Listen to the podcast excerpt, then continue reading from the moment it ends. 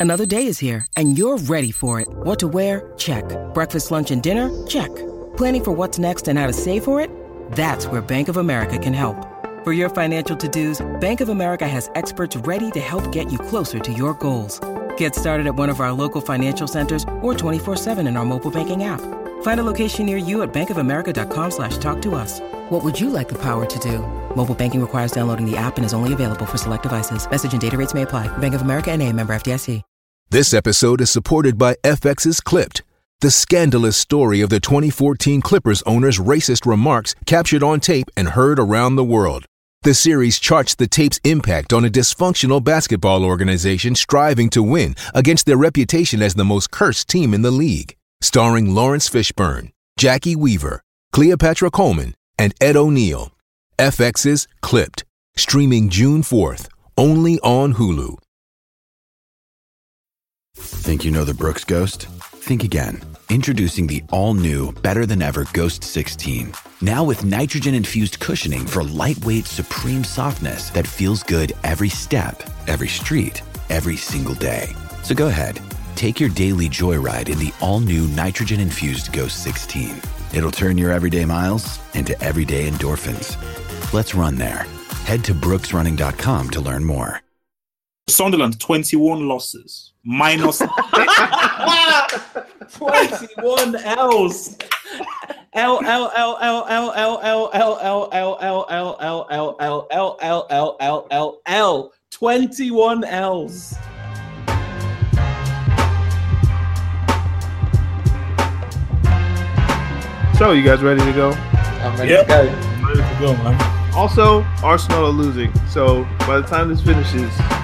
we might have to do some Arsenal slander.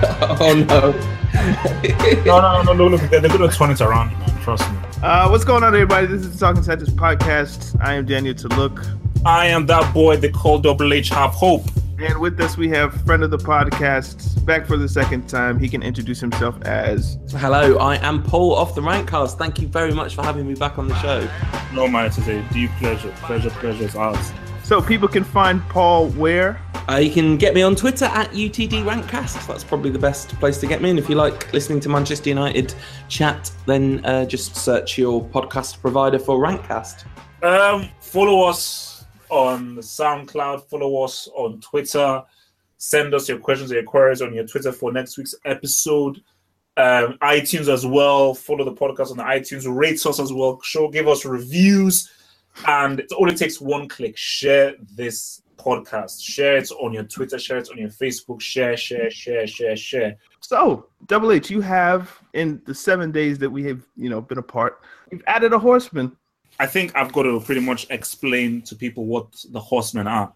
So we know we have, you know, amazing players, top players, legends of all time, but there are very exceptional, special players who, in their own way, revolutionized the game. So these are the kind of players who I call the horsemen, who were unlike any other player, and who really specifically changed the game of, of football individually. So the four horsemen before the fifth one were Ronaldo, Maradona, Zidane, and Pele, based on their impact on the on the game, which was greater than any other individual player.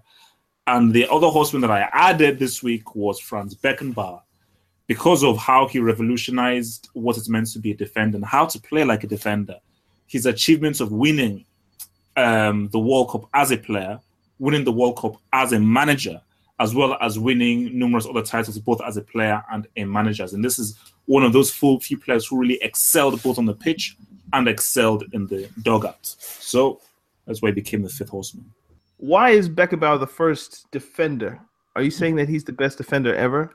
Um, not necessarily. It's about the kind of defender he was. Because I mean, it's for me. It's very hard to say who who the best defender is. Like same thing as like it's very hard for me to say who the best central midfielder is. It's just it's, it's too hard. Like I, I can't say who it is, but he stands out from other the defenders based on how he evolved the position, as in his ball control, how he brought the ball out, as in he was Mats Hummels before Mats Hummels, he was Bonucci before Bon Bonucci, you know, as in there were no other defenders who really did the position like he did it.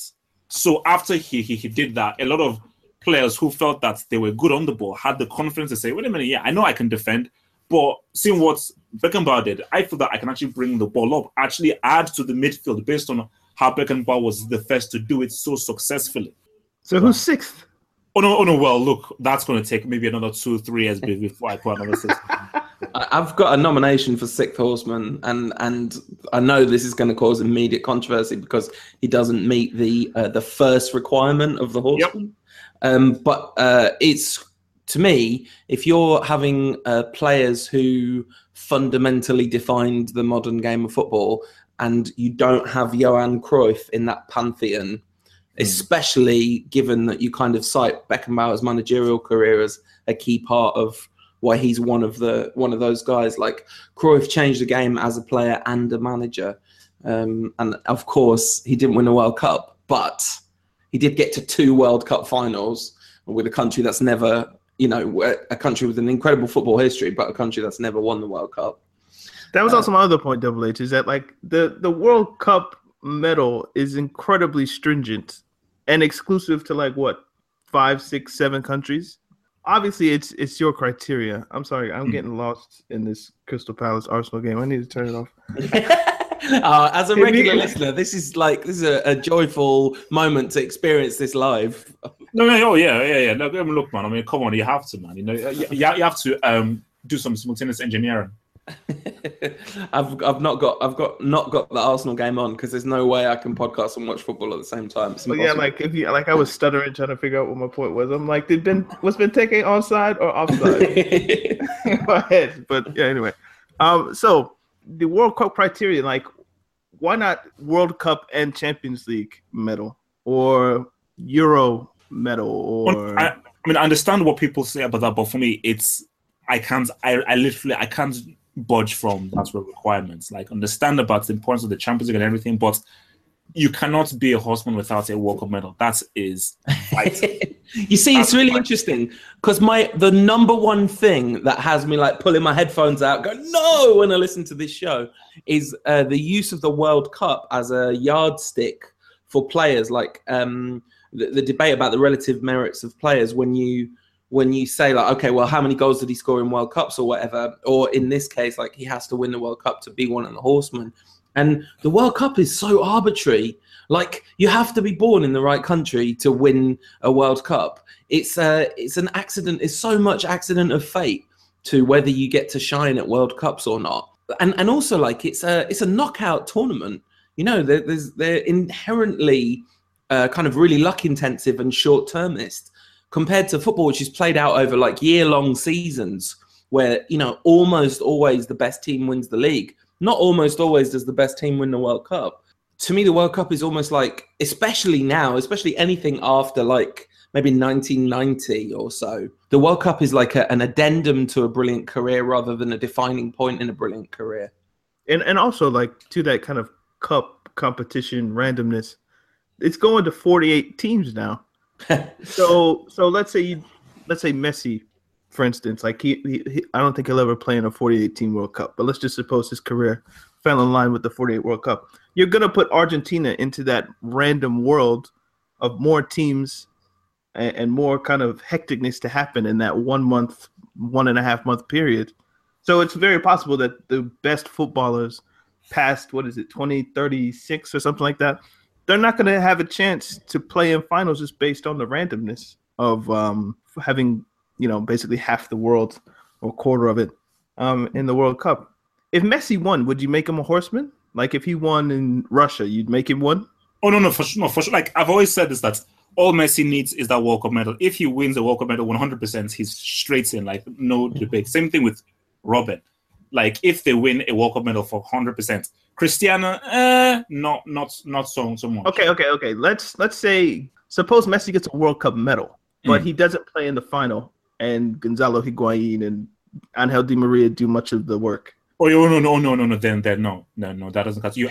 You have to be have been instrumental. Like all the all the the, the So having a World Cup medal wouldn't be good enough. He has to be a key, vital yes. cog in Argentina's wheel. 100 like all, all the horsemen were all key in the in the, in the World Cup wins. They were all they were all they all played a very key role. So Again, I just think the World Cup medal is too. I think you should expand it, but you know, it's not my terminology.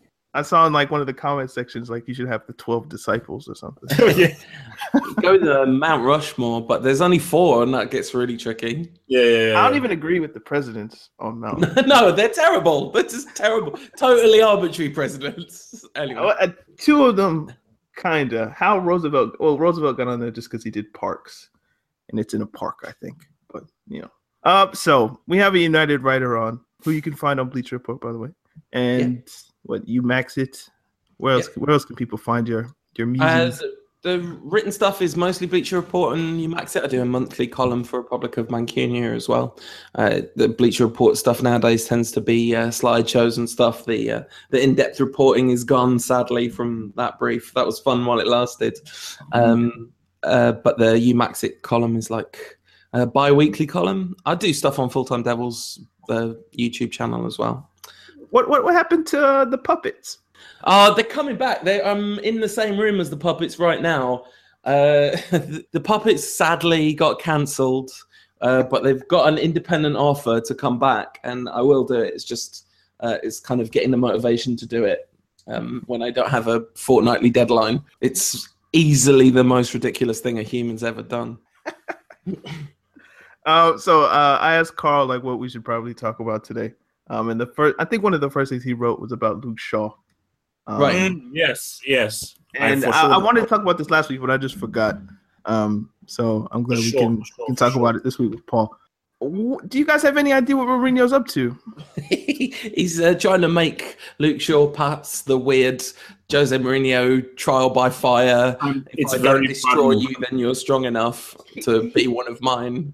My thing is this is that it's about character. People who play football manager or champions manager will actually know this because basically there's like a thing that you can do in the games where you can criticize a player publicly or privately. And depending on the character of the player, it will have either a positive or an adverse effect if you do it privately or publicly.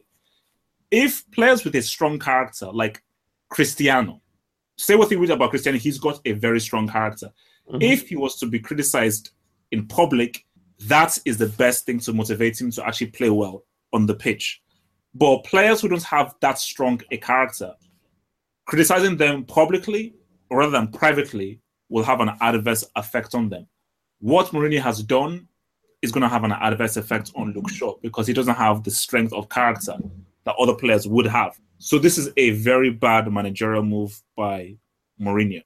The thing about that is, I um, I would instinctively uh, broadly agree.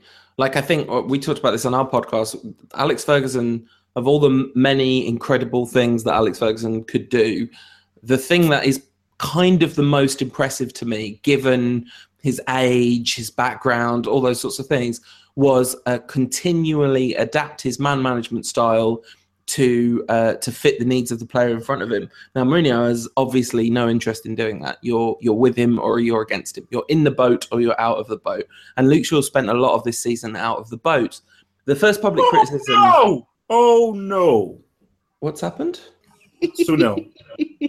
Goodbye. I thought something bad had happened. Oh, wait, wait, wait, wait, wait, Paul Karen, Karen, Paul Oh. Karen. Um, so the the thing about like he played with my brain and his legs came after he'd been asked this question in press the pre-match press conference, which was like asked about Luke Shaw and he, he said who, and then the, the guy said sure. and he went well look he's miles behind Darmian Young Blind in terms of dedication professionalism. Yeah. And he was talking about uh, the attitude. And you know this is kind of rumor stuff but the rumors about Luke Shaw's behavior don't speak very well of the player this season. And actually, when he has been given a chance by Mourinho, he hasn't even nearly lived up to it. Those initial comments, I was prepared to kind of write them off as a sort of almost like a last chance saloon, Mourinho's last roll of the dice, because he's kind of hinted a bit of stuff about Shaw, but he's never been, he's never scored him in public like that. But then the the the his my brain and his legs seemed seemed a step too far. But but Luke Shaw's best game of the season by a mile so far was against Sunderland. Like that was easily, easily Shaw's best performance under Mourinho. His How best hard is it to have a good game against Sunderland, Paul? Yeah, Uh, If you if you look at Luke Shaw, he didn't have that same good game against Bournemouth, who didn't provide any of the same level of threat. And specifically, what I'm talking about is a kind of willingness to attack the ball and create in the final third. So this isn't about like, oh, a good game against bad opposition. This is him making brave decisions and bold decisions, which he hasn't been doing all season. Like he's hardly gambled, which, to be fair, the last time he really gambled attackingly on a football pitch, he lost a year of his career and you know suffered a terrible terrible injury because that was that was him being his kind of best self that got him injured there's one moment against Sunderland where he broke to the byline and knocked the ball in and it was it was proper vintage Luke Shaw Mm. So, so do we think Mourinho? Because I don't know if any of us have intimate knowledge of what goes on inside Manchester United's training ground or what have you. Do we think Mourinho's already tried the kind of soft approach, and he's like, okay, the guy he's not responding to this, so maybe I have to go with the nuclear option. It's not like he went straight to that you know there was a there was a, a season worth of kind of stuff going on behind the scenes presumably hmm. Like I like I, I would think Mourinho's been at this long enough to kind of read a player and pick like what he might respond to or what might work well given a particular player. Um, obviously Mourinho has his favorites, and you can look at. I think of, over the past four years, he brought back Eto'o, he's brought back Drogba, he's brought back Zlatan, he's brought back particular kinds of like his players, so to speak, of guys who have this intestinal fortitude. I think people like to say, where you, he he doesn't need to motivate them; they motivate themselves. Um, so he does have his particular kind of Mourinho player that you know they get branded as such. But I don't think people give Mourinho's man management with kind of those temperamental arm on the shoulder players. Like he he does relatively well with those guys. I think. I, Um, I mean i've not seen a lot of evidence I mean, of that at I mean, like that's that's that's debatable, man. It's, it's debatable. No, no, no, no. Basically, Alex, Alex Ferguson was the best man manager that I can think of. That was his main strength. Mourinho's strength isn't really is not man, man management. As in, he doesn't know how to really get the best out of an average player. Like if you give him an average player, I don't know whether he gets the best out of them. I mean, I feel like it's not even it's not even about average player or brilliant player. It's more like about a particular personality type. Like basically, you just need to be like incredibly manly, and then Mourinho can handle you. But if you're if you have anything that is kind of not typically associated with like a macho man about you, then I'm not sure Mourinho is so interested. Like, so I don't think it's about quality. I think there's plenty of of kind of players that he's lifted to, you know, be able to run through walls for him and kind of got got a lot out of players who might not be super gifted. But it's about it's about temperament, really. I'm not sure he's ever got the best out of anyone who really is a kind of arm around the shoulder player. Guys, I think Crystal Palace has got a penalty. No, I'm serious. This could be 3 0, but I'm not sure. oh, I feel for Troopz. it's a penalty. Double H, don't ruin this for me. Monday Night Football has ruined talking tactics. Oh, he made it. 3 0. No, I mean, okay, look, I mean, look, this, this is just. Uh, This is a great result for United, by the way. Well, wait, wait, Oh, wait, it is, Paul, isn't it? wait, but Paul, let me ask you though, is that she was watching an interview with Gary Neville, and he feels that Luke Shaw is the best left back that United have, and he feels like he can actually be an amazing player in the future. So they actually feel he's got the potential to be like a world class left back? Because I don't, Uh, I don't think he, he, he does. Oh, well, he definitely does. Like there's World no- class. Yeah. Oh, yeah. Sure. I mean, last time I was on this podcast, we spent 25 minutes arguing about the precise definition of world class. But yes, yes, absolutely, he can be a kind of best in class attacking left back who can cover that whole flank on his own. Um, yeah, for sure. You know what? Him being English makes this worse, doesn't it? Because the Jose's ob- he's going to have to talk with the English media, who are going to be quite interested in the future of this potentially great left back, which it makes anything he does with Luke Shaw, I think, a bit more heightened. Like, what are you doing with our prized left back? You really I- want us to trust Danny Rose? Like, Danny Rose is good though, isn't he? He's, he is actually good. I Um, mean, he's played very well, but the, the um i don't know the, the thing about that is that the Martial story had a very similar tone when when they were then when they were having troubles. So there was the same kind of attention on that. I think fundamentally, uh, the press pack care more about Manchester United than England because it generates more clicks. Um, so I watched the Zlatan documentary the other day. I've been watching a lot of football documentaries lately. Just whatever's on Netflix, whatever I can find find in air quotes, because I, I am 100% legal.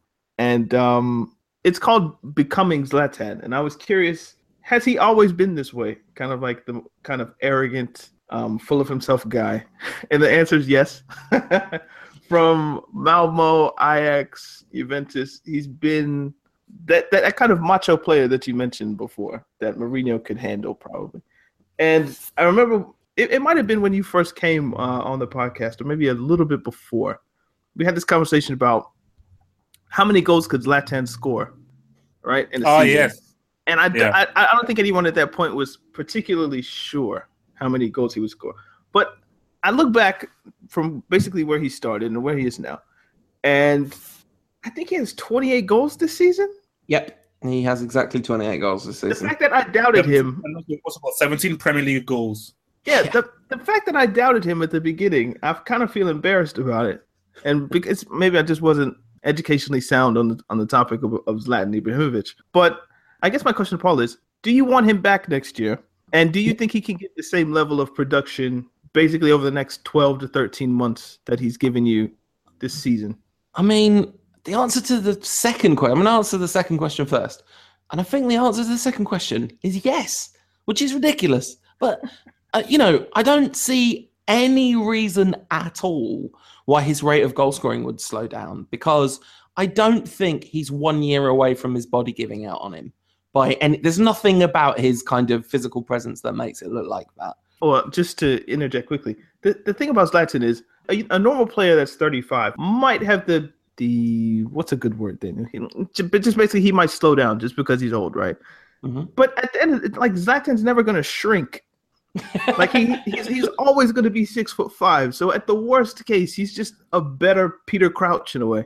Yeah, uh, and and that kind of so like there's there's always that, and if you watch him from like he's he's never like taxed his body in a way. He's always played within himself, reserving his energy for those quick bursts um, yep. that he that he can give you you know, in a minute, like like what he did against Sunderland, where he just one touch, quick burst of energy, and you get a goal. Like that's never gonna go. Like he'll be able to do that when he's forty five, I'm sure. Yes, and that's so, you know when you compare his playing style to Wayne Rooney's, you can see why only one of them looks like they're coming towards the physical end of their career, because it you know Ibrahimovic has been conserving his energy since he was you know in his mid twenties or whatever, and and like the, the goal scoring stat about his career before and after the age of 30 is absolutely ridiculous. Mm. You know, he's he scored more goals since he turned 30 than he did before he turned 30. That's not human. It's not it's not a normal thing. he, he got himself um Benjamin Button. Yeah, yeah, yeah. yeah. no, no, no, wait, but one wait, but one quick thing does that. I believe that when we had the podcast and we're debating about whether he would be able to score these goals, I think the thing to the, the, the, thing to say where we thought he wouldn't be able to do it was because of the speed of the Premier League. But then when you think about Ibrahimovic's playing style and the fact that he's a very clever player and it's about himself getting in good positions, then we then thought that no, the speed doesn't matter. It's about his movement. But the thing is, I think the, the Man United don't really play in the same Premier League that everyone else plays in, because uh, like everyone almost. I mean, apart from the good teams in the Premier League, like not, uh, this doesn't involve the teams above United in the division, but almost everyone below United in the league has come to Old Trafford and sat in two banks of four. So the, this idea of the kind of pace of the Premier League just hasn't really applied to United's season because of mm. the style because it's been it's proven so effective to kind of nullify United um, for the last two seasons by just kind of being well organized and defensive, you'll probably get a draw at Old Trafford. So, so that that kind of speed issue hasn't really been a factor. But th- which brings me to the kind of first question you asked, Daniel, which is would we keep him for another season? Which is, I genuinely don't know what the right answer to that question is because, on one hand, it feels completely ridiculous to say, yes, we'd gladly get rid of a player who's going to have a 30 goal season and important goals and a huge variety of goals. But on the other hand, you know, I, I did this full time Devils preview of a game earlier this week, and I, you know, in The Simpsons, when Homer Simpson says alcohol is the cause of and solution to all life's problems, this is Zlatan Ibrahimovic. He's the cause of and solution to all Man United's problems because we've needed him time after time after time to bail United out of difficult situations. But also, there's something about the fact that he drops so deep so often. Mm, And the fact that he can't get on the end of counter attacks, Yes. which does cause a problem at United. So it's very strange because it's not like he doesn't contribute apart from the goals because he does. Like his build-up contribution is like quite often good, although it's bad too. But Wait, also, wait, he's, Paul, there- there's an answer to that. I mean, I'll, I'll, let, I'll let you finish, but there is an, an, an answer to, to, to that, though, Paul. I'll let you finish. Mhm. Uh, just my the last bit I was going to say is uh, the other thing that has happened is he's also missed a ton of big chances. Like people have said, Pogba's having a bad season, and the truth is, Pogba's having a bad couple of months. But for the middle, like third of the season, Pogba was just creating chance after chance after chance for Ibrahimovic, and he was not taking all of them. Very quickly, just to what Paul was saying before us to like to keep Ibra or, or not, and the whole issue about him. The issue is this: yes, you keep Ibrahimovic because because of the goals he scores and how dependable he can be about goal scoring. The Mhm. issue is this: the issue is a thing called friendship. And I say, what the hell does that mean? Ibrahimovic and Mourinho are friends, and I believe that their friendship and their close relationship hampers Manchester United if you're a manager and you are seeing a striker is not being effective against a particular defensive setup, you bring him off. Because Martial and Rashford are very different from Ibrahimovic. As Paul just said, as good as Ibrahimovic is, he, he can't um, run onto through balls.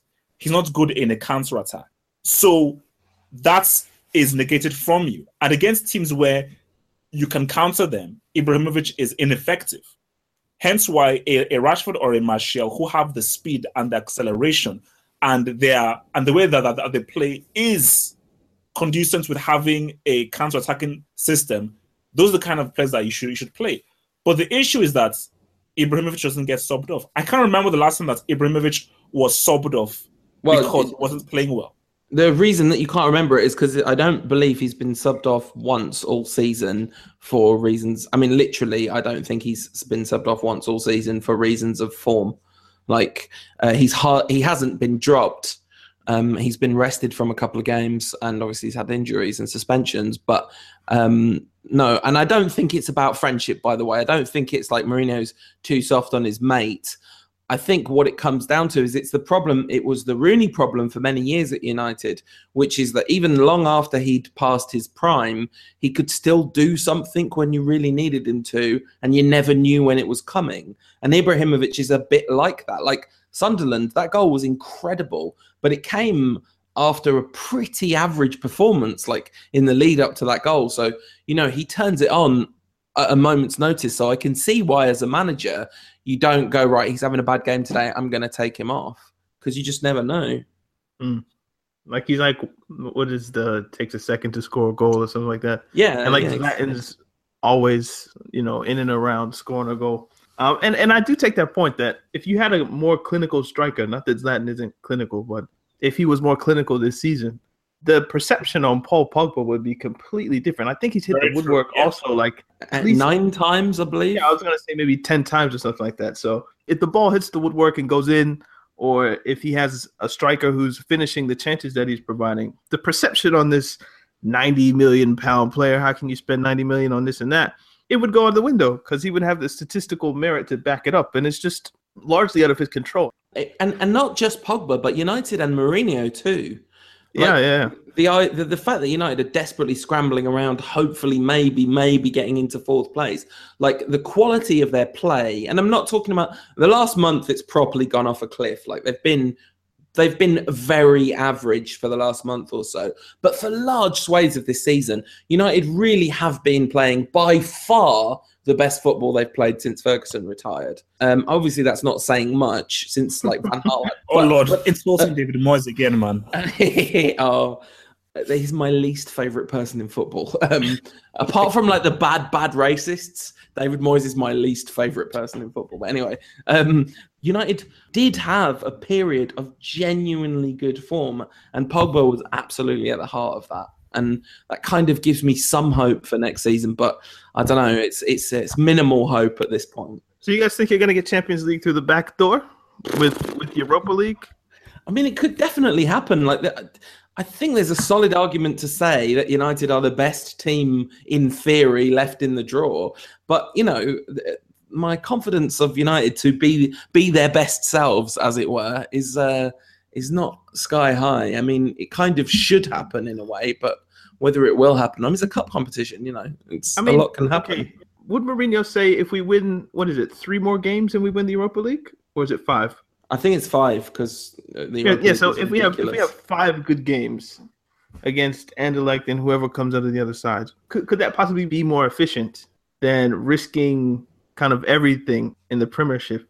the thing is, there's more margin for error in the Premier League, isn't there? Because you know the the possibility exists that you can not do your job and someone else doesn't do their job, and then you're still in with the chance. Mm-hmm. Whereas the cup competition is binary, death or the gladioli, as Louis van Gaal would say. Because I suspect because you have Anderlecht, Chelsea, Anderlecht.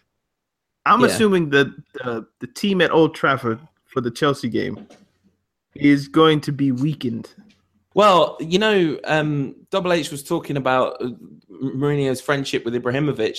I wonder whether personal issues will mean it's very difficult for Mourinho to feel the weakened side against Chelsea. Kind of like this is my former team. I want to beat them. That's going to play a factor Oh, no, no, in I mean, playing I a don't- stronger I mean- team. I don't know if it- Chelsea. Come on.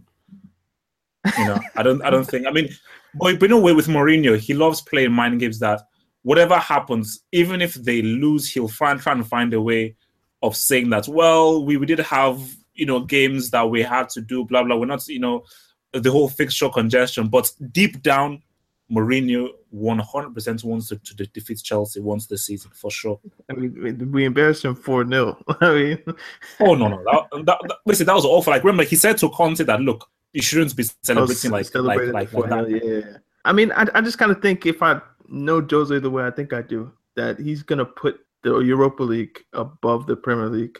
a lot of it depends also like what the result is away at Anderlecht. Because if if it's three 0 United, not that I'm expecting it to be or anything, but if it is three 0 United, then he can maybe afford to play a stronger team against Chelsea. Yeah, that's a good thought. So, um, I wanted to play a bit of word association with you. Okay, Uh, the first thing that comes into your mind. Um, Uh, I me- s- uh, who's who's going first, me or Double H? uh, you you can go first, Paul. You're Okay. a guest. You can go first. Uh, Mourinho. Bull. Wow, I don't know where that came from. Let me just work that out. He's kind of like a bull. He's like a bull in a china shop. He's like a an angry, powerful animal. Double H. Uh, what's, the- what's the first thing you think of when you think Mourinho? Stubborn. Stubborn. Uh, Yeah, stubborn as a bull. There you go. Uh, Rooney. Oh, oh, I feel bad. I feel really bad. I, um, I have to tell the listeners the truth. Finished. Wasted. What is it? All right. Oh, oh, that's harsh. Man's won so much shiny stuff. So much shiny Yeah, but but, but Alright. still, he's finished. Uh, Martial. Genius. Um, potential. I kind of feel like wasted would fit Martial at the current moment.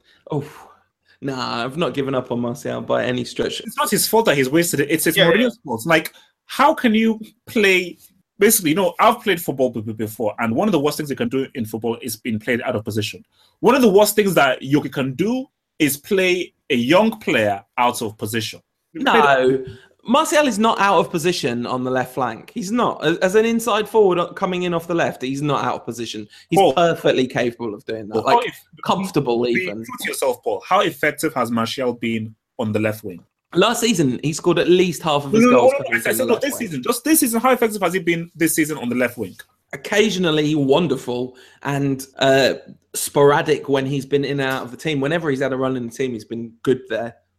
I mean, I would argue that he's very predictable. Defenders find it very easy to nullify him, and he keeps on cutting in on the right. And once and when you don't have the kind of experience or of that position of a Robin who knows how to cut in on your left foot and always bam bamboozle the, the, the defenders and manage to get a shot off on, on the left foot, it's very easy to defend someone like someone like Robin. He's mastered the art of cutting in on the left foot while not getting tackled and still getting your shots off. Martial hasn't mastered that, that, that art. So when he cuts in on his right, he hasn't mastered the art of being a centre forward either, though. Like he's just hasn't mastered anything yet because he's young and hasn't played that much yet. Like he would have had a very similar season, I suspect, if he'd been playing at centre forward. I mean, just you you can't take last season and go, oh no, never mind about last season. Last season he played half of his games on the left wing and scored at least half of his goals from there. He was consistently a huge threat from that position. If you had to pick next season between Zlatan starting at as number nine or Martial starting as number nine, you pick who, Paul? and does Martial get his jersey back? But um, for next season, I guess I'm. I guess I would say. I guess I'm a fundamentally I'm a long termist, so I guess I'd say Martial, but um, but I have absolutely no problem with Zlatan starting up front and Martial starting on the left flank, like none at all. Rashford, totally different story. Rashford, not a wide attacker, but Martial, I think the number 11 suits him just fine. All right, so uh, we got a question, um, and it was from Football God. I don't have my phone out at the moment, but it was basically um, would you rather have Griezmann or Lukaku at uh, Manchester United next season? Supposing that Zlatan does come back, you will have Martial. Griezmann has to be Griezmann, mate. Come on. Yeah. yeah. What, what happens? Supposing United buy a big time striker this summer, what happens with Rashford? Does well, he I mean, go out on loan? Like, so I ran a poll on Twitter. Bleacher Report asked me to do it, actually. Uh, it was um, who would you rather have starting at number nine for United next season, Lukaku or Ibrahimovic? And it got like more than 3,000 votes and uh, mostly from United fans because it's people that follow me on Twitter are mostly United fans. And uh, 42% of people said Ibra and 58 said Lukaku. And I thought that was genuinely bizarre because Lukaku coming would mean the Rashford dream dies. Griezmann coming doesn't mean the Rashford dream dies. Griezmann coming means there's a whole bunch of complex tactical issues to solve, and, and Mourinho's got to make some big decisions about personnel. I think it's terrible news for Juan Mata for starters. But um, but another season of uh, of Rashford kind of developing behind Ibra, I don't think there's any problem with that. But Lukaku coming in is terrible news for Rashford, obviously in the previous kind of segment, you said that you don't see Rashford as being a wide player. No. Isn't he young enough to develop into something that could play out there?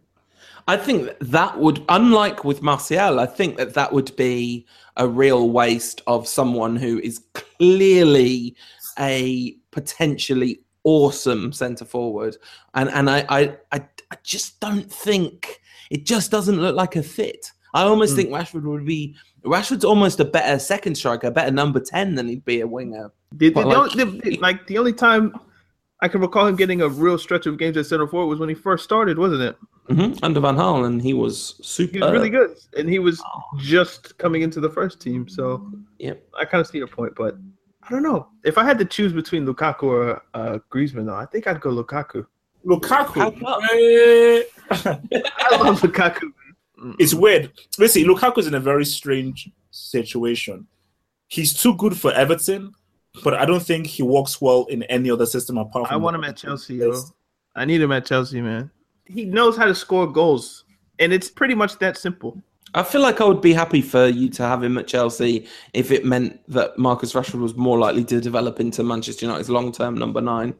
Do you think that's feasible under someone like Mourinho that he's going to take a 18, 19 year old and make him into a world class striker? No, but Mourinho's only going to be around another two years, isn't he? After this one, he's Jose he's Mourinho. Implode. yeah, has, you know? You know, he's he's almost getting into siege mentality now. Yeah, it's, I was going to say he's he's activated know? the season three protocol. It's not good. It's, not good. it's worrisome when he cuts his hair. You need to look out for that. Yes, yes. Like I was looking at some pictures from earlier this season. He looks so good, so in control, so smart, so well put together. And then buzz cut. As soon as the buzz cut comes out, you know, like weird quotes are gonna start happening. The lineup will change. It's true. I, I remember like um he, he cut his hair once and he and the reporters asked him like, You cut your own hair? He was like, Yeah, I got a what are they called? Clippers from Fernando Torres and I cut my own hair. Like he's cutting his own hair and he makes millions. he did he did say when the journalist asked him about it after his most recent haircut well you know some people in this room don't have a choice but i have a choice with what to do with my hair and i wonder if that was a dig at pep really Wouldn't put it past him. Um Arsenal just lost 3 0. So and i just um, realized that man united are not sixth in the league Yeah, you're because, fifth. because of this we- we've clung on with like the force of 10 fingernails to fifth place Wenger looks so defeated, man.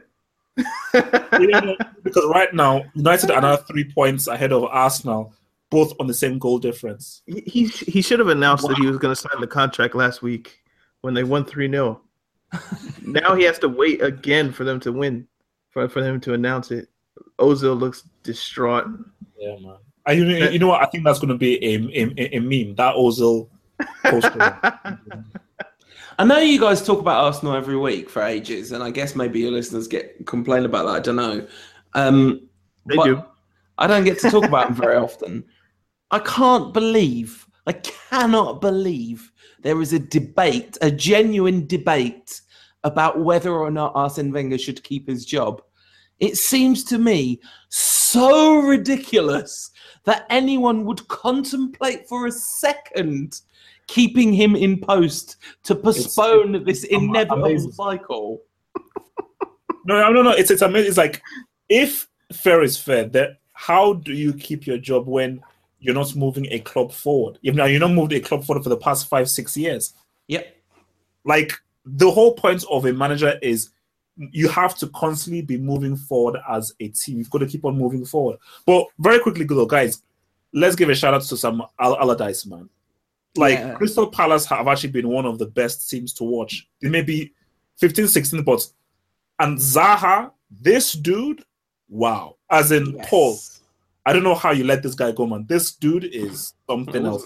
I didn't do it. It wasn't me. It No, was no, a- no, wait, wait. Do you know they also just say that Zaha has the most dribbles ever in? And there's no solution. He has the most dribbles in, in the Premier League this year. Even over Hazard. Yeah, like they, they just said like he's got the most dribbles in the Premier League this season.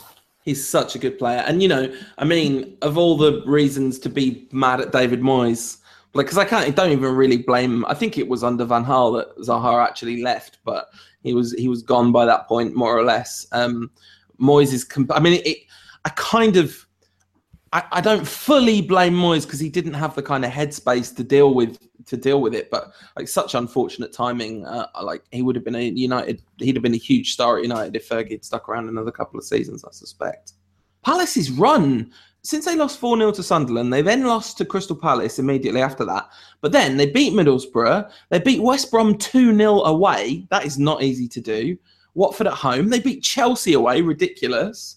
Then they lost to Southampton, and now they've beaten Arsenal 3 0. I mean, the Big Sam, the decision has been proved an excellent one, and it'll be a massive shock if they go down now. They're still they're just six points above relegation with a game in hand. Yeah, and and and momentum and like twenty goals better goal difference than Swansea That's and true. Hull.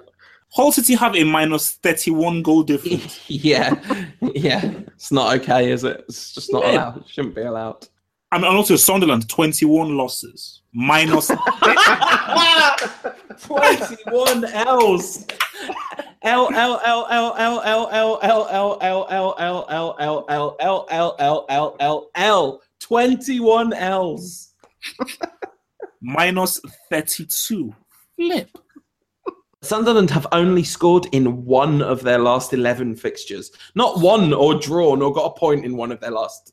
11 fixtures. Scored a goal in one of their last 11 fixtures. That's that's that's that's disgusting, man. Yeah. But you know what is? Oh, you know what's really really interesting though. Based on all of the goals that Tottenham have scored and everything, they're only two ahead of Chelsea on goal difference. I think the defense has been better, but Chelsea haven't kept a clean sheet in like nine, ten games. I, I- how Conte is ahead or winning this league with Gary Cahill and Amazing. David Like Luiz that is still one of the and great. Cesar Azpilicueta at center back. He's doing juju. No, no, no, no. It's it's one of the great mysteries of life of like how he was able to get this far with Cahill and Luiz playing in a back three. I feel like Luiz Luiz is genuinely a good defender in a back three. Yeah, well, um, I mean, I just he's almost guilty by association Yeah. that that people just lump David Luiz in because he's been like I don't know what they did to him at Paris, but he's so much better than he was when he left. Like if he was True. I mean, no, he has improved. Yeah, yeah. he was fifty mil when he left, I'm sure he's he has to be worth the same amount basically, but like justified this time. Same amount, but not weirdly inflated by football. Yeah. Right? Yeah, like um, That's, that's a really good line. Perfect description. I'm looking at this league table and I'm so mad. Like, so it makes me so sad. Twelve draws. Twelve draws. It's, Chelsea have only had three draws all season. We've lost less games than Chelsea this season. That's amazing because I think only you and Borough have the same amount of draws. I mean, but that's 12 draws, man. Yeah. Only three losses. Like the people Yep. who have lost the least are both are um, Tottenham and, Spurs. and United. Yeah. Yeah. I mean, yeah, Chelsea had that what 15 game win streak or 14 game win streak or something like that. That's why we're ahead. Arsenal are currently in sixth. So they've 54 points, and they've got a game in hand on Man City, two games in hand on Liverpool. You need to work. You need to rework that birthright thing. I tried to tell you at the beginning of the year that there's no way Arsenal. Well, I didn't say no way, but I said Arsenal wasn't going to make top four. I feel pretty confident in that. I feel like eventually, if you just abuse your birthright over and over again, it gets taken away from you. Also, True. what? Why do they need to keep going to the Champions League if they're just going to lose in the round of 16 every time? Cash, cash. It's, it's, it's called cash, man. No, it's, it's, it's, for, it's for money. That's why, basically, do you know what Paul was saying? I was like, how is a question whether Wenger should stay? It's about money. It's about the owner saying that this dude, hardly costing us any money, is Yeah. keeping us in, in the top four. And thus, us, we're basically getting this Champions League money without having to actually spend that much money on the players required to get this Champions League money, i.e., you the whole notion of you need to invest in order to come top four in a tough league. Wenger has gone against that of keeping stuff in budgets, not overspending on players, but still keeping in top four, thus getting the the, the Champions League money each and every season. One of the things that's gonna that that has changed the landscape of football, though, is that the Champions League money isn't really important anymore. Like it, uh, ten years ago, the differential between the regular top four and the rest of the division in terms of their earnings was vast. But now the Premier League TV deal is worth so much that the Champions League money is basically just icing on the cake of the big money pie. Yeah, like I, I I read somewhere that the team who gets relegated in the Premier League this year would have made more money than Juventus in, in terms of TV deal, in terms of money. Oh yeah, And Juventus are That's- basi- like the Italian champions, and basically Sunderland will make more money. They should be they should be forced to ship That- it to Turin. No, no, no, that is no, you know what's no, that is disgusting. That is actually It that's is, it is. But I mean, That's- it that's- just shows the kind of extent of Premier League addiction around the world. I guess is a way to put it. Mhm. Without getting too historical, um, just the way the the brand's marketed. I think Paul has a point that the Champions League money isn't as vitally crucial as it might have been. I just think the Arsenal owners bought a system that hadn't failed in 15 years, and they're like, "Why should we touch it?" Yeah.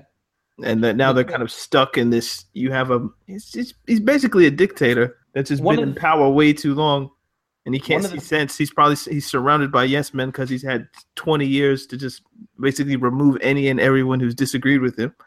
So I met Robert Mugabe once. is it? yeah, on a, on, on a related note. Yeah. wow. How the hell did that happen?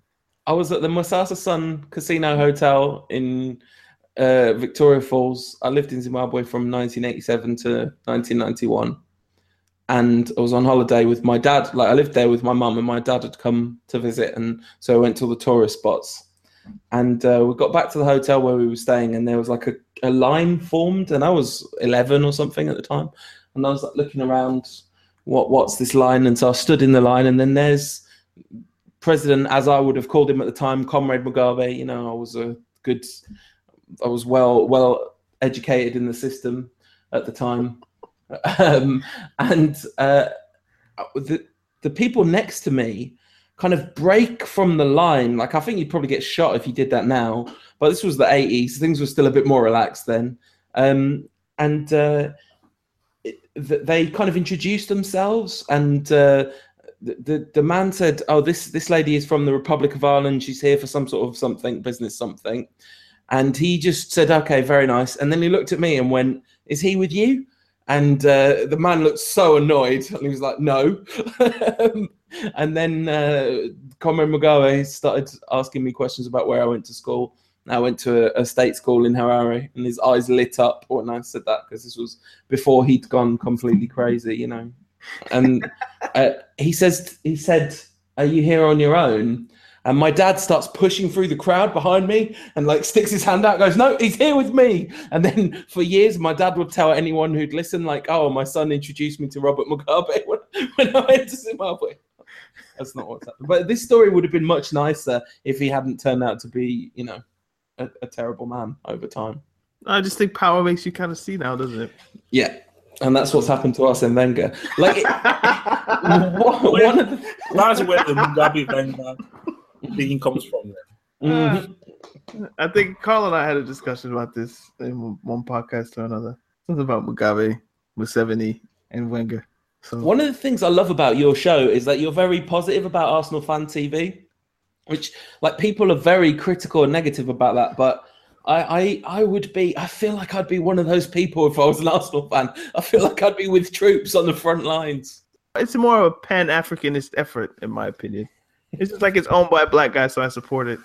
Oh yeah, yeah, yeah, yeah, yeah, yeah. If if I'm gonna be honest, if it wasn't, I don't know how I feel about it. oh no, no, no, no! I'm I am very I'm biased. I'm just keep, I'm just keeping 100. Like when I watched it, or I mean, when I saw this thing like years ago, I was like, yeah, man, a black guy doing things like like like, like this, a great idea. I've got to support it, man. So I was like, yeah, man. And this was like before he had met all the famous with this, like five years ago or something. I was like, yeah, no, this is a damn good idea. And It's like pretty culturally significant, isn't it? That he is black. That's like because he, he's not just going to get a TV job, is he? Like given how things are here. I, you guys can speak to to that more than I can. I don't know, but but like when I found out that oh, it's a it's a brother that runs this. Oh, that's cool. I was supposed to support it. Like, and also like I, I think he's a real supporter and comes from the area, so it's it has that twinge of authenticity that some fan channels might not have. Mm. But anyway, uh Champions League, some big matches this week. Dortmund, Monaco. What you saying, Double H?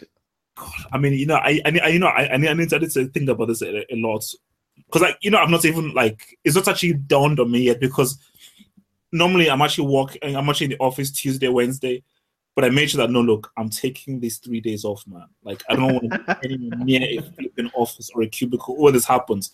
So it's like I will say two one, but I said this when the draw happened. This could be one of the best two-legged Champions League matches that we've seen in a, in a long time. I mean, this has got to be one of the best quarterfinal lineups. It's the of no no. Champions It's the best. ever. No, Paul, I, th- I think it's the best. I think it's the best. Quarterfinal for a quarterfinal draw. I think it's the best. Like Leicester Yeah. being in the quarterfinal, their whole story. Yeah. you have two legit finals that anyone would have accepted in Yeah. Real Madrid, Bayern Munich, and Barca Juventus. Then you have the kind of attacking show of Yeah. Monaco and Dortmund, and then like you guys said, the the story, the fairy tale that is Leicester City against the kind of They're the Atletico Madrid are like fancy Leicester, aren't they? That's that's what they are. well, I, I was, I was like if there's any team left that's kind of like a bully, it's Madrid or at Atletico Madrid. So it's kind of like they they are, they might have the chance to beat up on you know the kind of fairy tale story that's going on. They're kind of like the what's the Russian dude from Rocky? Oh, Drago, Ivan Drago. Drago. Dra- yeah, they, they they seem kind of like Drago to me, like the team that they'll, they'll they'll just ruin your fairy tale. So I've got a question for you both. What percentage of the best players in Europe under the age of 23 are playing in that Mon- Monaco Borussia game? There's, that's got to be um, one of the most impressive collections of young talent ever to face off in a. In Oh a yeah, I mean, Champions I mean, League quarterfinal. Mbappe, Silva, and Bakayoko. Three already. I, I give you three, man. Dembele for Dortmund and Weigl, Weigl. Weigl. Um, em- Emre Mor, Pulisic. Yeah. Ew, that's, that's that's a very good point. That's a very good point. Yeah. Are there any defenders of note though? Are there any defenders at all in those games? What do we think about Juventus Barcelona? Is that is it? I mean, I guess home win, right? Juventus are gonna are gonna take a lead to the Nou Camp and then probably get it overturned there. Well, well, si- no, no, no, wait. Since the miracle, yeah, thank you. Since the miracle at the Nou Camp, even if Juventus win 12-0, it doesn't it, it, it, it, it doesn't matter. Like I told you, ever since the miracle at the Nou Camp, Juve can win 12-0. Anything can happen at the Nou Camp. So the first half, the, the first leg is is irrelevant. Don't you guys kind of feel like? Don't you guys kind of feel like they've used their kind of miracle though? No, I'm a Man United fan. We uh, we went into the Stadio dell'Alpi behind. Do You support Chelsea. How can you say that one miracle wins you the European Cup? Chelsea had 12 miracles on the way to winning the European Cup. No, but like, that- that it's is like very- they overcame. Every Chelsea match was was, was a miracle. yeah, yes. yeah, we, we, we were never down like we, we never needed three goals in like ten minutes or whatever it was. No, no, Wait, seven. Look at the XG of your combined run to, to the final, and it'd be like Listen, opposition teams 100. I, Chelsea I could talk three. an hour about that year. Actually, like it was it, it was like a legit miracle. Like Yeah. I was like we played with twelve people and the twelfth person being God. Like I've said that for for years. When Gary Neville said it was written in the stars on commentary, and I'm thinking of anyone in the world who would know what it feels like for it to be written in the stars that your team's going to win the Champions League. I feel like Gary Neville is an actual authority on that subject because he lived through it. But yeah, but like that game particularly, like to win six one, you can you do that twice? No, you can't do it once. It's impossible. it didn't happen. That's the point. That's the point. So I, I'm I'm saying like if Juventus get a decent result, if any team can go to the Nou Camp and shut them down, I'm saying it's Juventus. But their Mm. back three, the goalkeeper, and an actual tactician as a manager instead Yeah. of some clown called Emery. So I, I, I, it's a really really good day, and then the next day is you know I think Bayern are at home in the first leg. But you know what? This suits Real Madrid because I think Real Madrid are very used to going to the Bernabeu and making something happen. But I just think that that's the Real the Real defense is a mess, man. Like, and also Pepe is injured. I think Pepe's out for the game. But Douglas Costa, I think he's injured, so that's a huge loss. But again, yes, a Champions League is a, is a different game, is a different beast, and previous things don't matter. But Real Madrid drawing against Atletico, not looking that clinical with their chances, ban freaking lubricating Dortmund, Bayern coming into the game, stronger frame of mind. But I, for me, I, I say two one, two one. 2-1. I, I- I think Real Madrid will, will will get an away goal. Real Madrid are amazing away. They get an away goal. Bayern win the game. But yeah, I think Bayern have the edge for the tie. I do Yeah, think. same same. I feel so. Uh, I feel like it's so hard to predict the results between the kind of Spanish mega teams and Bayern because we've seen over the last few seasons it's just swung wildly in either direction. Okay, okay. So so here's a good question.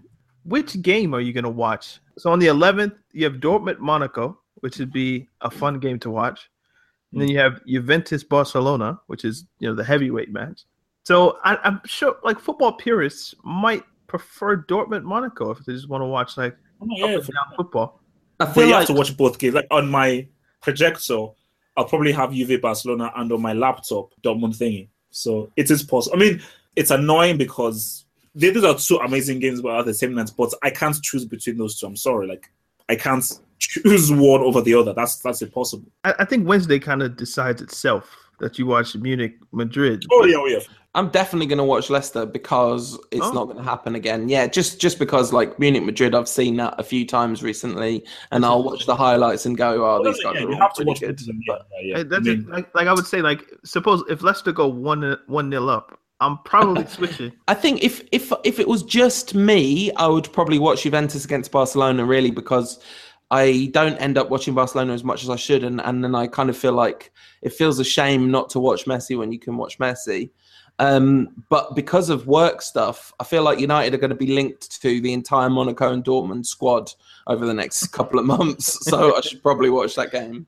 the, the games here start at three. I wish they could do like one game at two, one game at four. and just kind of Yeah. like split the difference. That way you can watch both at the same. I think in two years, when the rights deals change, there will be back to back Champions League games instead Yeah, of they- you know, they- two at the same time. So they, they, they've got to do something. I, I think definitely if they just say, look, let's just one game at this time, one game at another time. Because again, like, because I've tried to, you can't legitimately watch two games at the same time. you you end up watching nothing. if they're, if let's say you have to look for breaks in the game where you know that something's not going to happen, then you just quickly switch. Like if there's like a Hmm. foul or the defense team has has possession of the ball and it's in their defense, they can maybe switch, give something a few minutes. So it's very, very difficult. It's very weird. It's very annoying, but there is a way to watch both at the same time. I always feel just like a blurry sense that I've watched football in general if I do that, rather than like it, it sometimes happens with the last round of group games in the World Cup. You end up doing it, but uh, yeah, I just end up with this sense, this kind of general impression that football happened in the room I was in, rather than like specifics of the game. Let's get into these questions, guys. This is from Packed Mouse at Packed Mouse. Interesting name. Besides Chelsea, what does each top six club need to win the title and challenge in Europe next season? Um, Arsenal need Jesus. Um, Arsenal need a new manager. That's that's Yeah. the first thing they need. that, that's, that, that a plausible start, man. United's Paul, it's your department. Uh, I think that to first of all, they need for Mourinho's thing to work. You know, the Mourinho thing. They need him to do it and for it to work. Um, they need a centre back, like a proper, really excellent centre back. Everything else is kind of a luxury, really. They need they need to be getting the best out of the squad that they've got. But so long as they can get like one really superb centre back, I would say like you'd want a, another central midfielder as well. But So no hope for the kind of Smalling by Oh. I mean, oh, Bailly, all the hope in the world. Like Bailly Rocco is fine, but Smalling would be mm, Smalling would be the second player I would sell if I went into the Manchester United job today. First, I mean, you know, come on, the, the captain, the captain in, in the previous game. you can't sell him, can you? Oh, oh, Fellaini. I Yeah, not you- club I, I captain. meant No, he- I was like, what? He'd be the third. You know, okay, okay. As as a person who's used to like elite talent being captain or the, the leader on the pitch, yeah, how old are you, Paul? Old enough I, to, to I'm gonna you be. watch. I'm going to be 40 on Thursday. Remember when I said I lived in Zimbabwe in 1987? You know, you know, I, I still refuse to believe that you're going to be four. That's just crazy, man. yeah. I mean, I suppose Like- I like believe 12. it. I mean, I met you like seven months ago. It's not like I knew his life. You know what I mean? I'm not So making it you up. could be 50. And I'm like, all right, you said you're 50. um, so, like, you've seen the best, basically, of Manchester United. How is Yes. it like seeing Fellaini wear the captain's armband? It's very bad, Daniel. It's very bad. very bad indeed. It's a bad, bad, bad thing. I mean, I think it happened for two reasons. One, I think Mourinho sort of fundamentally trusts Fellaini, but I think more important, I think it was just a seniority decision. Fellaini was the player on the pitch who'd been at United the longest, which is incredible to think about. But Yeah, yeah. But this- Same thing with with, with, with um, Walcott and Arsenal. yeah, that I feel like that's worse.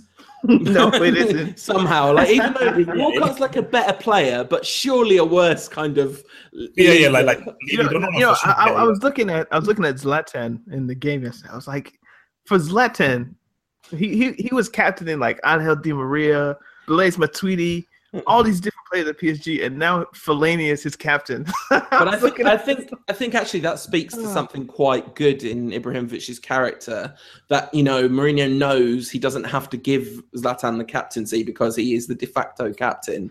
Like the look that Zlatan shot uh, Fellaini after a misplaced cross, an overhit cross, was not one of respect for the authority of the armband. yeah, it's almost like like you don't need to tell Zlatan he's he's in charge. He just Yeah. knows it. To win Um, the league next season, United need uh, they need their attack to function better. Whether that's a question of Mourinho getting better, best out of his players, or whether that is the addition of something like someone like Griezmann, and they definitely need a proper centre back. You should just play Mata in the number ten, and everything would work.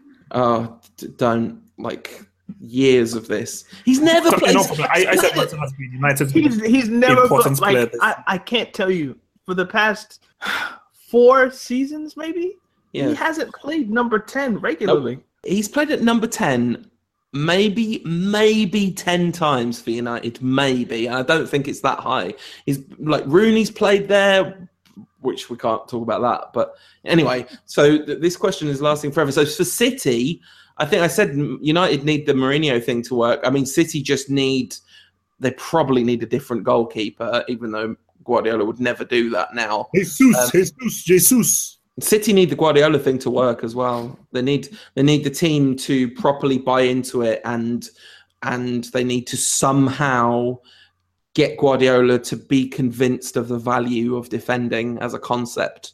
Like that- that's Good luck. Yeah, Which will never happen, man. Because Guardiola doesn't know, doesn't respect defending. So You know, you know, I, I think once one humbling season like this one, even though they'll probably finish in the top four, it might help him out in that sense. Like, look, I need to be a bit more rugged. Liverpool, what did Liverpool need? like a huge injection of talent in the squad. I, I feel like, ironically, even though they're they're going to comfortably make the Champions League places, I think they're the team furthest away from winning the league out of the top six. No, no, sorry. Apart from Arsenal, they're the team furthest away from winning the league. no, I mean, but we know they say like Klopp is going to be giving the biggest transfer budget ever for a Liverpool manager. I think like 150 million or so something in the summer. What does he buy with that? He needs to get Sakho back. I don't know what that was about. Yeah, no, no, no. So I say Sakho's performance against Chelsea and his performance today against Arsenal was absolutely exceptional. Like mm. this guy has actually been low key, low key, low key one of the best players in the Premier League in the past month or so. Like he's actually been one of the critical reasons why Palace have been doing so well. Like his defending, top class, top class defending. I, I feel like Liverpool need a, like an, a proper defensive midfielder. I feel like They know they, they need defenders, man. Come, they, know, they need a, a- Yeah, a proper yeah. central defender. But they they could really do with like a banging striker as well. Like obviously Mane's great. If they could Um, get Lukaku to travel across Stanley Park, I think that Never would, gonna happen. That would help them a lot. Spurs, I feel like what Spurs need, and maybe a bit more squad depth and a little bit of good fortune, but they they should be ready for a proper title push next season. I have it written down on the side. Like, Double H doesn't think they can win the league this season. Fair. Like, when next do you think that they can actually win the title? Is it next year? Two years Yeah. from now? No, next season.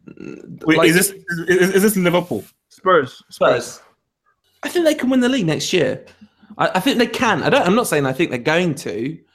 I think Man United are going to. I don't really, but I like saying it. Um, but but they're every I area. think Tottenham does. You know, you know what? You know what they need. Like, let's say if, if everybody's fit, the only thing missing from Tottenham is character. That's it. Can they do it when the, the pressure is is is really on? When the pressure is really fully on, can they do it? They've got the skill, they've got the players, they've got the manager, they've got the consistency, but just the character. I, I don't know. I, I feel like this is the most character I can remember in a Spurs side. This hmm. is the least Spursy Spurs I've ever known.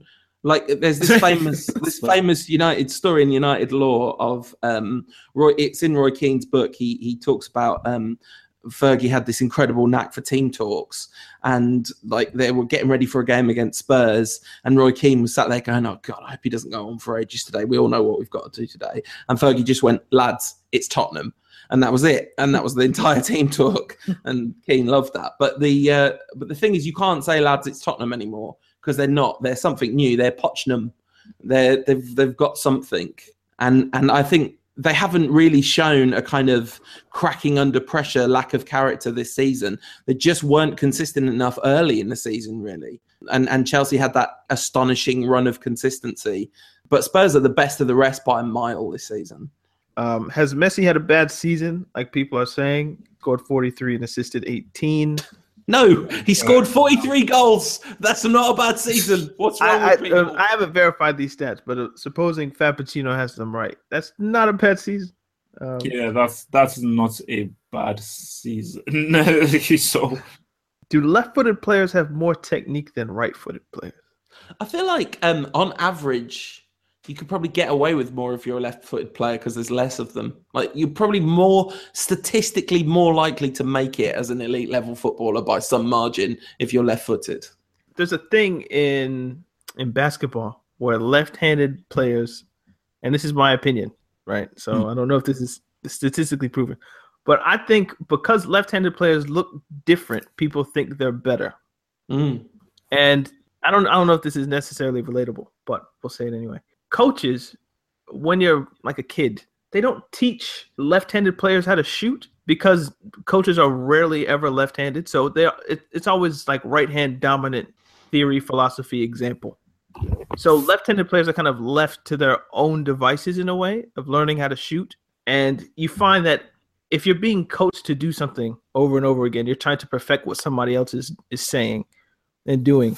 Whereas if you're left to your own devices, you can perfect anything if you do it long enough, which in my in my estimation makes left-handed players have a better shooting percentage. Like whenever a left-handed player is at the free throw line, I'm like, this is going in. So I feel like there's a duality between kind of being left on your own because like you kind of have to do it by yourself, and also it just looks different because like I think there's like 15% left-handed people in the world or something like that and obvi- and like um what's the, what's what do they say about artistry about like how it's in one side of your brain which means like left-handed people are more Oh, yeah, apt left- like- musicians artists things of that sort so Did um did your team win the basketball uh, that you they were talking did they about did, last they did week? they did they did Nice, good, good. I'm pleased.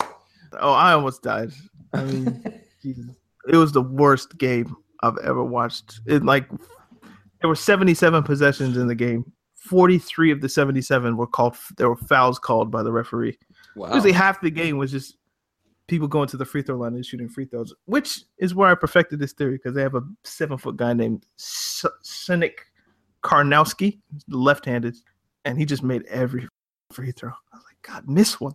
But yeah, we won. Um, we won on a 9 2 run in the last two minutes and uh, won the So game. you're- So. Your team won the college basketball this year, and your team's going to win the Premier League this year. This has happened before. This has happened before in 2005. Um, North Carolina won, and uh, Chelsea won in 2005, and we won 2009. Kind of 2009 works because 2009 2010 Chelsea won. So yeah, I'm lucky. I wish they'd be more spaced out. That my joy would be like not one year. Like, if your Yeah. birthday's in December, it's no good. Yeah, yeah, yeah. My brother's birthday is like a few days after Christmas. I'm like, that sucks. But then like it always it was always because he got like two Christmases at once. I was always kind of jealous. Like, why does he get two batches of gifts? But you're having two sporting Christmases within a month of each other. I know. Life's tough, man. Please rank Gerrard, Scholes, and Lampard. Oh God. All right, I, all right. I, can we just go in in order? I get to pick first. no, you don't. No, you don't. Um, Lampard, Scholes, Gerrard. Come That's my on. list. Come on. You can you can have a debate about ranking Gerrard and Lampard. That's fine. But Don't preach to me about there's Scholes one. is okay. Like Oh, oh. I would still say, without a doubt, Scholes at the very top. I would say Yes. Scholes at the very top. And explain how. Explain. wait, so why I is he better? Who is the better central midfielder, or who is the best It just says please rank Gerrard, Scholes, and Lampard. Scholes?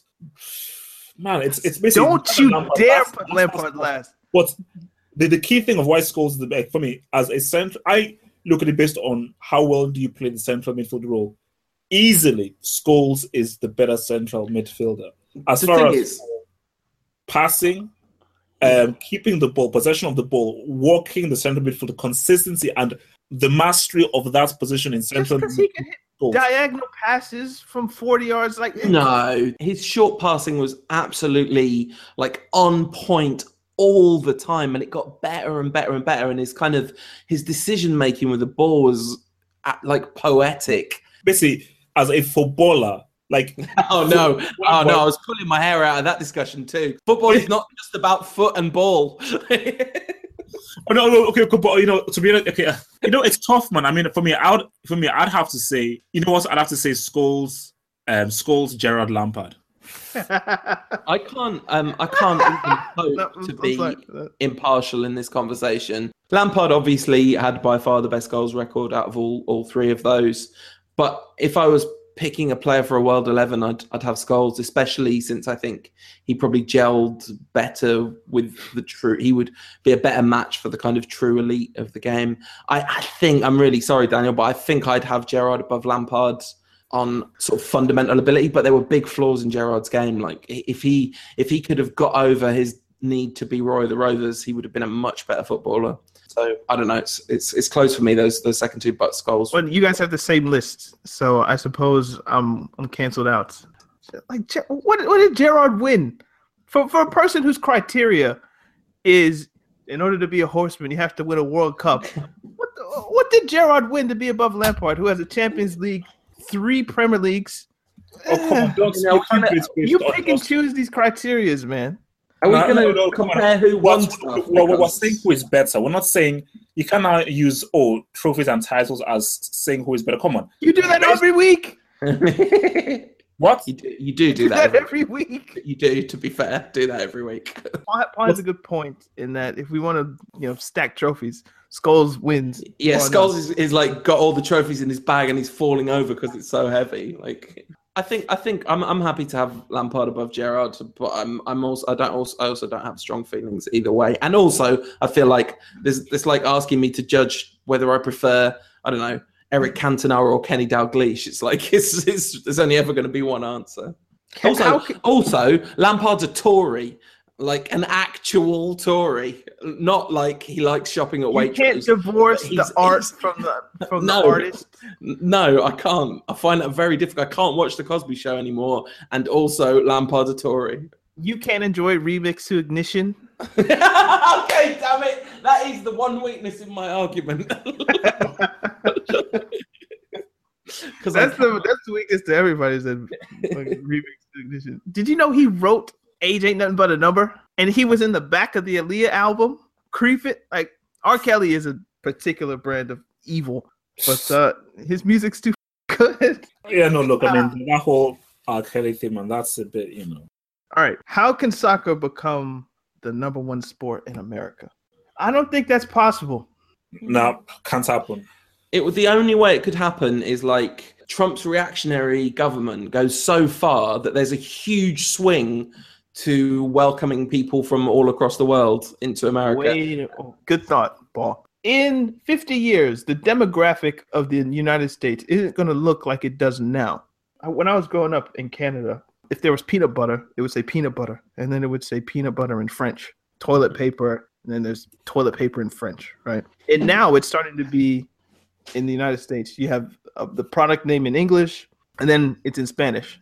So I kind of suspect that in the next 30, 40, 50 years, the Spanish influence in America is going to be in greatly increased, and people from Latin America tend to like football. There's a kind of interesting cultural history, which is that traditionally, one of the things that American uh, immigrant communities was kind of different about American immigrant communities versus immigrant communities in other places was that there would be a rush to assimilation. So, like the Italian New York community didn't hold on to football by and large down the generations, uh, but I don't think that would apply anymore. Like I, I'm pretty sure that that population of Spanish speaking people would hold on to football much more than the kind of Italian and Irish immigrants did. Well, and, and, and it's also a case of what you said about Trump is that exactly, yeah. is that the, the Italians then would have been they weren't considered American or white into a certain point in history, but there was always that kind of longing to one day we can become America, Yeah. right? And then the country kind of accepted you. If the Trump populism wave continues, then there's going to be a distinct barrier between what is and what isn't, and then you can always keep your traditions, so to speak, without losing them in America's sauce, so to speak. So I think football could, this is the way I'm thinking, could become the number one sport depending on demograph. Also, the NFL, I don't know if that that's going to be around in the same kind of passion or fervor that it will be once people figure out that mashing your head together for an hour isn't great. And baseball's been declining in popularity for like It's decades. just it's so long, it doesn't match the culture that we're in. The NBA is like NBA and NFL. Ba- basketball is the sport that would give football a run for its money. yeah. But It's indoors. You can play it anytime you want. Um, just about anybody can play it. Ob- obviously there are certain height requirements, but just as from the, being America's number one sport, I think You can also- probably number one.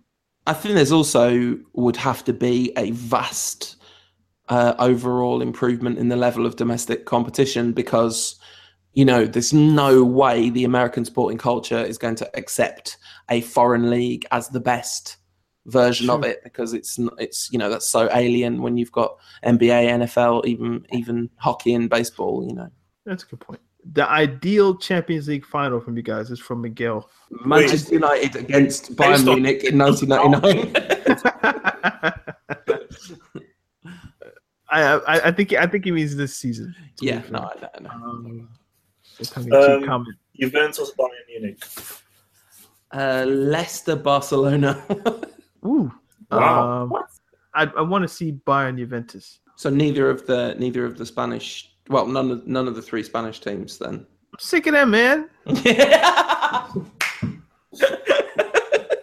no, no, no. Look, it's at annoying. I mean, basically, like, I don't And mean I- I hate all these- get these Spanish teams out. Man. I have it written down here. Football hipsters. There was a particular guy on the internet who was, you know how these people use these weird words, medio centro, I knew you were going to say that one. trequartista.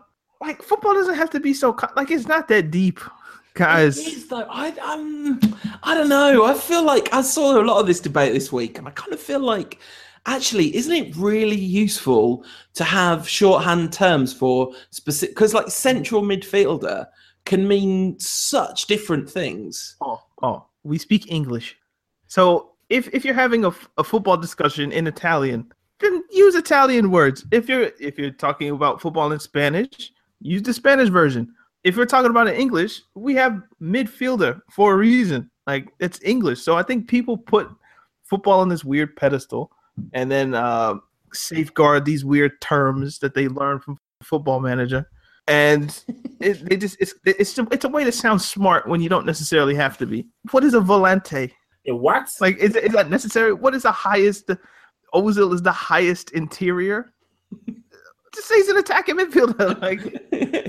Like maybe attacking midfielder doesn't work with your Twitter allotment, 140 characters, but you can put CAM. And everyone knows what that means. It's just people trying to get elitist with football, okay, which but annoys me. It's not that side- deep. the flip side of that is attacking midfielder means profoundly different things. Like technically, this season, broadly speaking, Anthony Martial has played as an attacking midfielder, but it's a completely different kind of player and position and role in the team from Mesut Ozil or you know, and and even you could say like Juan Mata plays wide on the right, but that's profoundly different from well, I'm on the Talking Tactics podcast, so I've got to say from Robben, for example. you know, so so I don't know. I, I think the rejection of it doesn't sit so easily with me because I, I feel like actually football is a very complicated game as well as being a profoundly simple one. Like if you're going to break down and analyze tactics, having shorthand to describe different kinds of roles that happen in the same area of the pitch is potentially quite useful. Although, of course, you know, potential for you to look silly is great as well. Douglas, you got any thoughts on this? As someone who Um, for me, I talks football for a living, it's not for me. I think like there are some times when people can get a bit too advanced, but I think what Paul Paul's point is right is that yes, football doesn't need to be that complex, but it is still a, a complicated sport, and tactics is still complicated. But you don't have to overcomplicate things. You know, as in, yeah, you do need to define the different kinds of midfielders, the different kinds of strikers, different kinds of defenders. But I think once people get a too lost in the whole let's have a 10 for this, let's have a 10 for this, let's have another 10 for this. No, let's keep things still within some kind of parameter and boundary. But at the same time, the thing about football, unlike let's say American sports, is that because the, the way I view football and how I watch it, I watch it based off instinct and a feeling. Like I don't like for me, I don't really look into like okay, four to three one formation. This is what the formation is. not. I just interpret it instinctually. You know, so you don't need it's it's it's a feeling. It's a it's a feeling based sport, and that is how it's best to analyze is that it's just based off what you feel when you watch it's the like, games rather than do we have to make this homework? Do I have to look up words for your tweet? Do I have to have a thesaurus next to me to interpret what you're talking about? Like I don't. We're also we're probably talking about 25 terms, maybe 30. Not so, you know, it's not overwhelming to kind of like I learned what a Raumdeuter was. I was I was up for it. I was prepared to learn. Like the last word I wanted to learn was Geigenpress. Geigenpress. Gegenpress. Gig- Whatever it is, I have a different accent from you guys. That's as far as I'm willing to go. You know. Oh, so you press high? Okay. Like what? I don't need fancy terms for this. Like we already have words. It's just, it annoys me. Um. So you guys got anything else? If not, we can get out of here. This is Talking Texas podcast. Yup, yup, yup. Um, you follow us on SoundCloud, follow us on Twitter, um, subscribe at the iTunes store. Uh, you, all you gotta do is just type in "Talking Tactics." We will pop up. Hit subscribe. Give us a rating. Give us a like. Give us a share. Um, all you can do is appreciate it. Also, you can follow Paul. Yeah, it's uh, at UTD Rantcast on Twitter. And uh, if you're a United fan and like listening to podcasts, you might like our podcast, which is uh, the Rantcast, which comes out almost every week. Just about. Thank you very much for having me. This was a, a, a great pleasure, an honor. It was our pleasure. It was always our pleasure, man. You have an open invitation, Paul. Uh, we will see you guys next Tuesday. As always, sometimes funny. Sometimes serious. Always football! Hey! See you guys next week. Peace. Peace.